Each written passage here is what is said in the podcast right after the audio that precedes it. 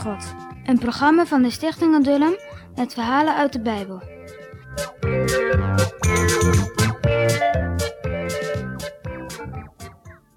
Eindelijk klimt Mozes weer naar beneden.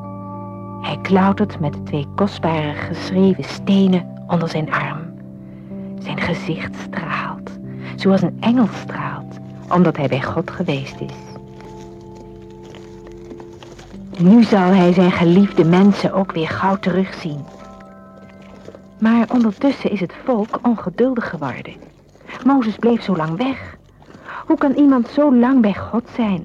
Hij heeft niet eens eten bij zich. Mozes is vast al lang dood. Het is ook zo griezelig daarboven, op die donkere, bevende en bliksemde bergtop. Nee, hun leider zal wel nooit bij hen terugkomen. Wat moet er nu van hem worden, denken ze? Weten ze nu nog niet dat God het is die hen leidt? Nee, ze zijn God vergeten.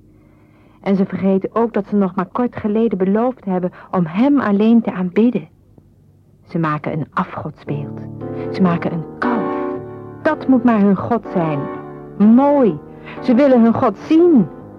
De gouden sieraden die ze de laatste dag van de Egyptenaren hebben gekregen, smelten ze tot ze goud genoeg hebben om het hele kalf met goud te overdekken. Een gouden kalf, een gouden God. Ze knielen voor het beeld en ze dansen met z'n allen eromheen. Ze halen hun muziekinstrumenten en vieren een feest voor hun nieuwe God. Op dat moment komt Mozes de berg af.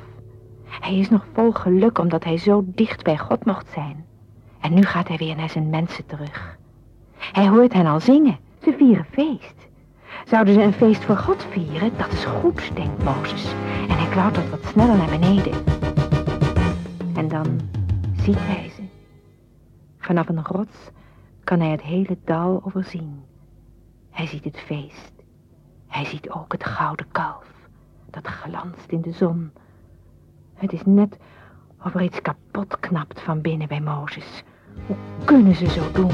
Hoe kunnen ze God zo beledigen? Mozes siddert van boosheid.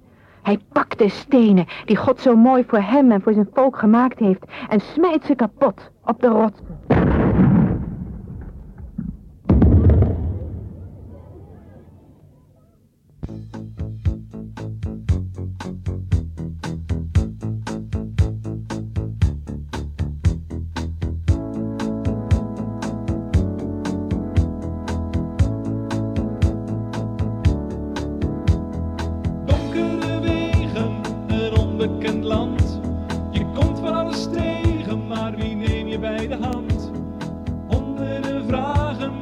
Kent ze allemaal. Donkere dagen en een roosteloos verhaal. Niemand wil je hebben. Je staat tegen de muur.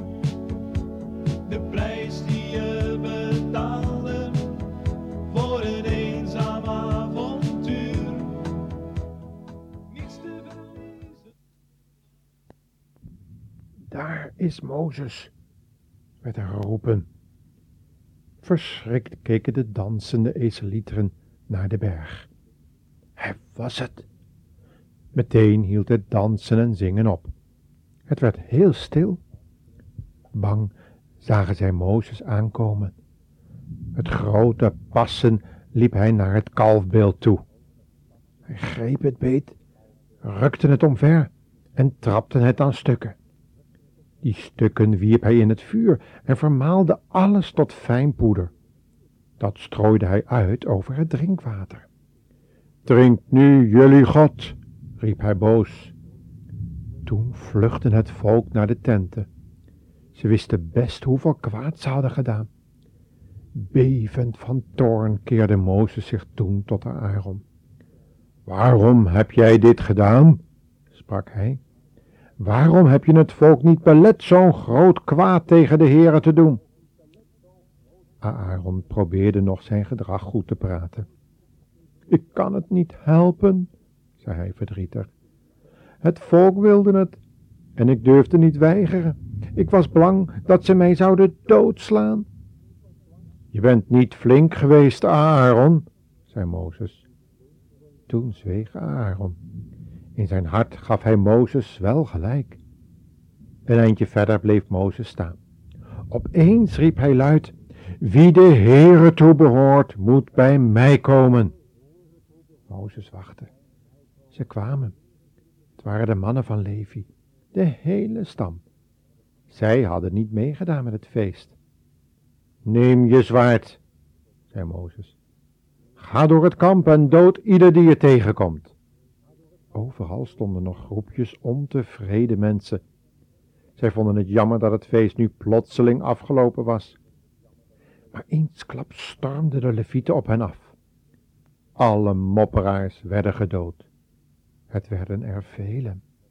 Zo eindigde de dag, die met feest begon, in grote droefheid. De volgende dag moesten er vele doden begraven worden. Mozes was niet meer boos, maar wel erg bedroefd. Jullie bent erg ongehoorzaam geweest, zei hij. Maar ik zal weer op de berg tot God gaan en vragen of Hij het jullie vergeven wil.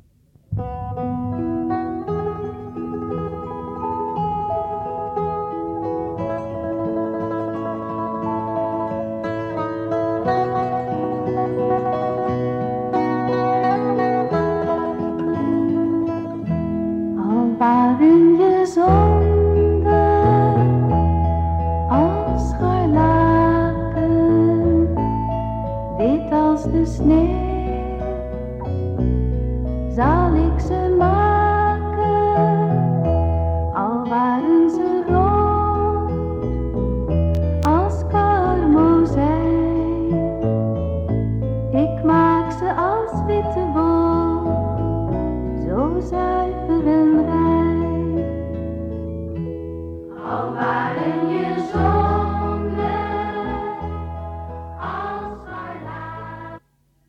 Daarna klimt Mozes weer op de berg om vergeving te vragen voor de zonde van zijn volk. En God vergeeft hen. Hij geeft Mozes opnieuw twee stenen. En God spreekt met Mozes zoals goede vrienden samen praten.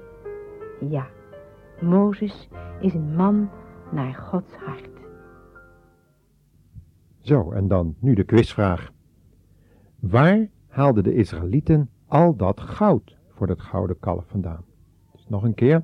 Waar haalden de Israëlieten al dat goud voor dat kalf vandaan? Succes hè!